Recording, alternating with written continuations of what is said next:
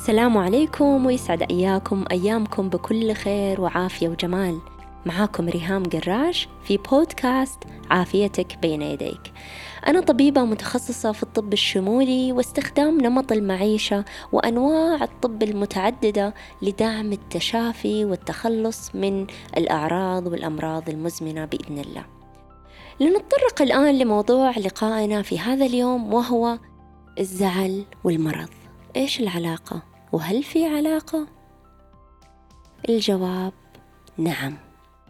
من خلال الهرمونات المناعة تتأثر. الزعل يأثر على الهرمونات والهرمونات تأثر على المناعة. هذا علم جديد اتطور وصار عليه دراسات كثيرة اسمه سايكو نورو تأثير النفسية على الجهاز العصبي وعلى المناعة. الرابط بينهم هو الهرمونات والنواقل العصبية. التوتر هو سبب لحوالي 80% من جميع المشكلات الصحية المزمنة. عندما يكون جسم الإنسان تحت الضغط يجبر على تصنيع وإفراز هرمونات زائدة لمكافحة الإجهاد وزيادة الطاقة. وهي سبب رئيسي للشيخوخة المبكرة. والأسوأ من ذلك أنه هذه الهرمونات حمضية حمضية جدا مما يغير الدم والكيمياء الخلوية لتصبح أقل قلوية وأكثر حمضية وعرضة للإصابة بالعدوى. والأمراض وفي كل لحظة نحن محاطين بكمية مهولة من الفيروسات والبكتيريا ولكن جهاز المناعة المتوازن يحاربها ويقضي عليها بجدارة أغلب الأحيان. ولكن في لحظة الحزن والغضب يرتفع الأدرينالين والكورتيزول في الجسم مما يؤدي إلى تثبيط المناعة اللحظي ويسمح بحدوث العدوى أو المرض أو حتى بتكاثر الخلايا السرطانية لا سمح الله.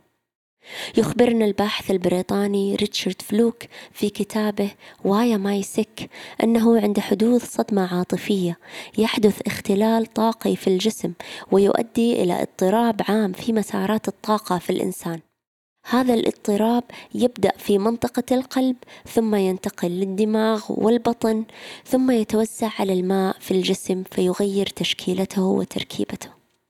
بعد الصدمة العاطفية يقوم جسمنا بمراحل التشافي الستة من المشاعر المكبوتة. المرض هو فقط المرحلة الرابعة أو الخامسة من الست مراحل للتشافي من الصدمة العاطفية. نعم المرض هو وسيلة للتشافي.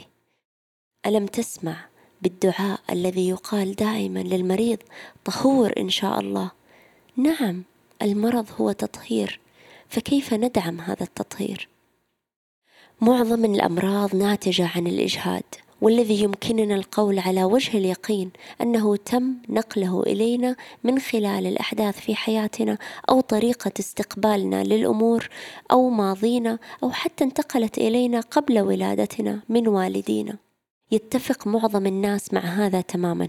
يقولون جميعا كنت أعرف دائما أن الألم العاطفي يسبب المرض والعلم يؤمن بهذا أيضا لأن العلم أخيرا يلحق بهذه الظاهرة ويفسرها باستخدام علم فوق الجينات وتطورات فهمنا للنفسية وعلاقتها بالجهاز العصبي والهرموني. ويخبرنا أيضا أن جميع الآلام أساسها طاقة محتبسة وراكدة وهذا المفهوم يتكلم عنه أيضا العديد من العلماء والأطباء في الطب الصيني والهندي العريق. وأيضا كل مرض هو تحدي وهذا التحدي يدعم نمو الشخص الروحي والنفسي وحتى الجسدي. في حال فهم الشخص رسالة هذا المرض. فلقد صممنا جميعا للتعلم من التجارب السابقة والحالية فكل الأمراض لها تجربة تعليمية إيجابية وراءها. كل شخص رسالته فريدة من مرضه فما هي رسالة مرضك لك؟ فهمها يدعم تشافيك. في مقولة رهيبة آه، من المعالجة ماريسا بيرز تقول What you don't cry with your tears your organs weep with sickness. What you do not cry with tears, your organs weep with sickness. الشيء الذي لا تستطيع البكاء عليه بدموعك وتحرير مشاعره في اللحظة. تبدأ أعضائك بالبكاء عليه من خلال المرض. فالآن يأتي السؤال كيف يمكننا تحرير مشاعر الغضب الخوف الحزن كيف يمكننا فهم مشاعرنا؟ كيف يمكننا أن نقي أنفسنا من المرض؟ الجواب يكمن في مواجهة وقبول مشاعرنا. ثم تجاوزها.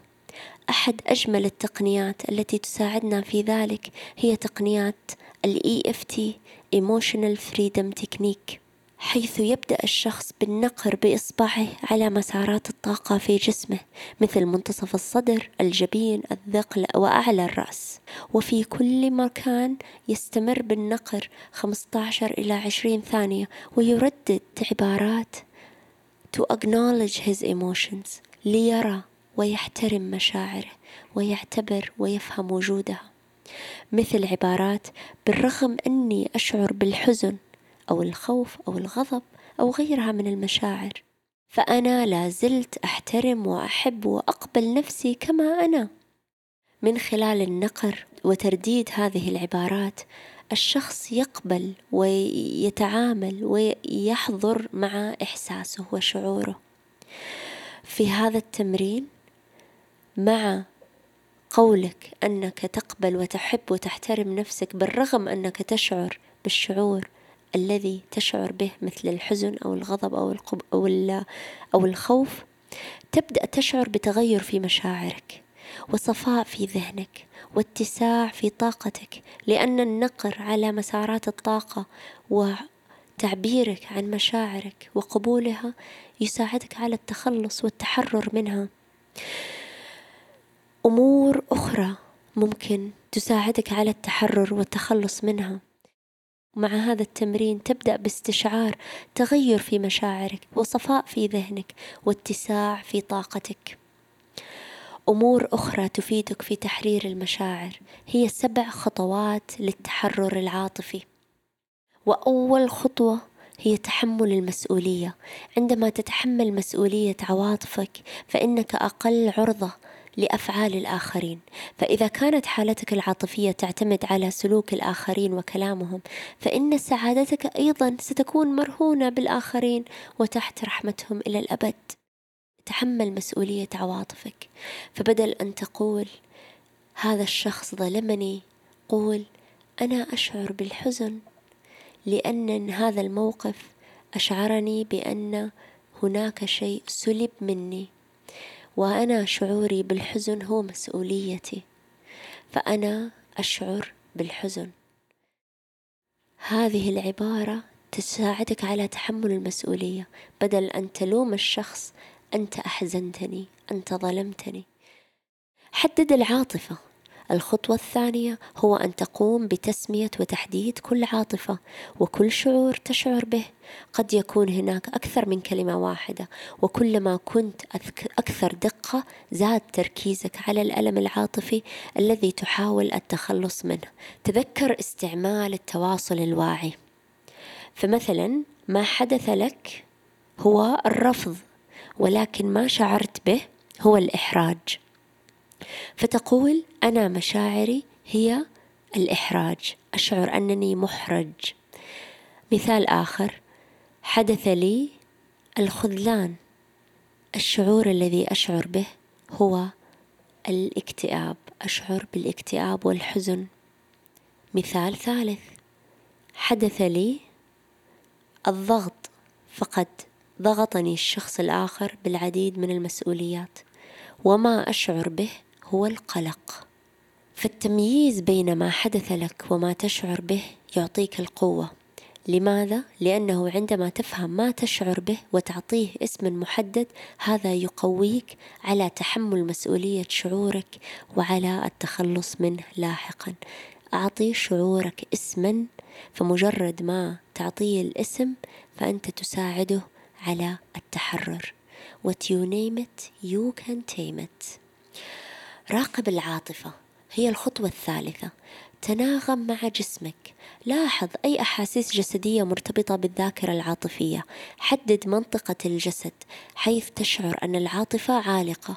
قد تشعر بالضيق التصلب عدم الراحة أو الألم في منطقة من مناطق جسمك. حدد هذه المنطقة واعلم أن الشعور موجود في هذا المكان. حرر العاطفة تخلص من المشاعر وهي الخطوة الرابعة.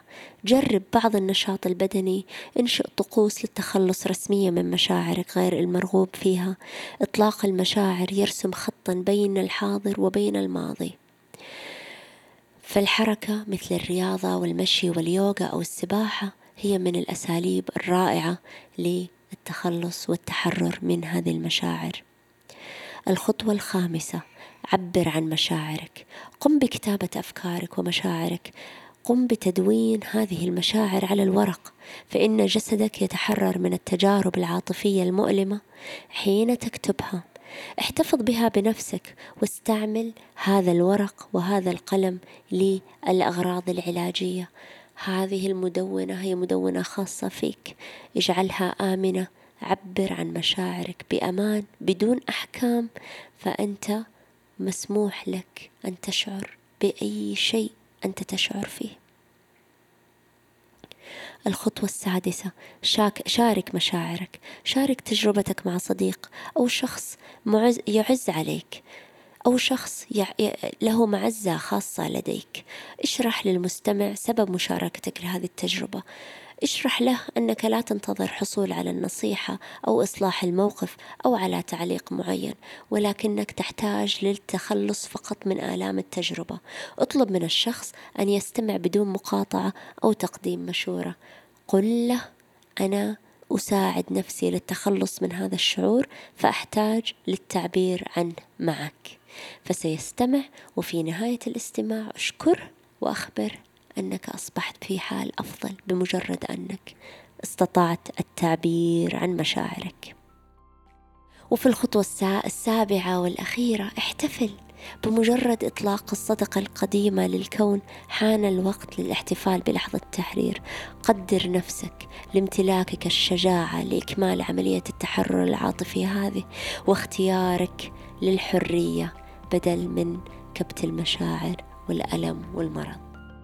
وفي الختام لا يخلو يوم من الأيام من أمور قد تسبب اضطراب مشاعرك ولكن تذكر أنك من خلال اتباع هذه التمارين أو ما يجذبك منها لتمارسها كل يوم ستحافظ على شبابك جمالك عافيتك وستنمو مع كل تحدي لمراحل أسمى في وعيك وعافيتك الجسدية النفسية والروحية.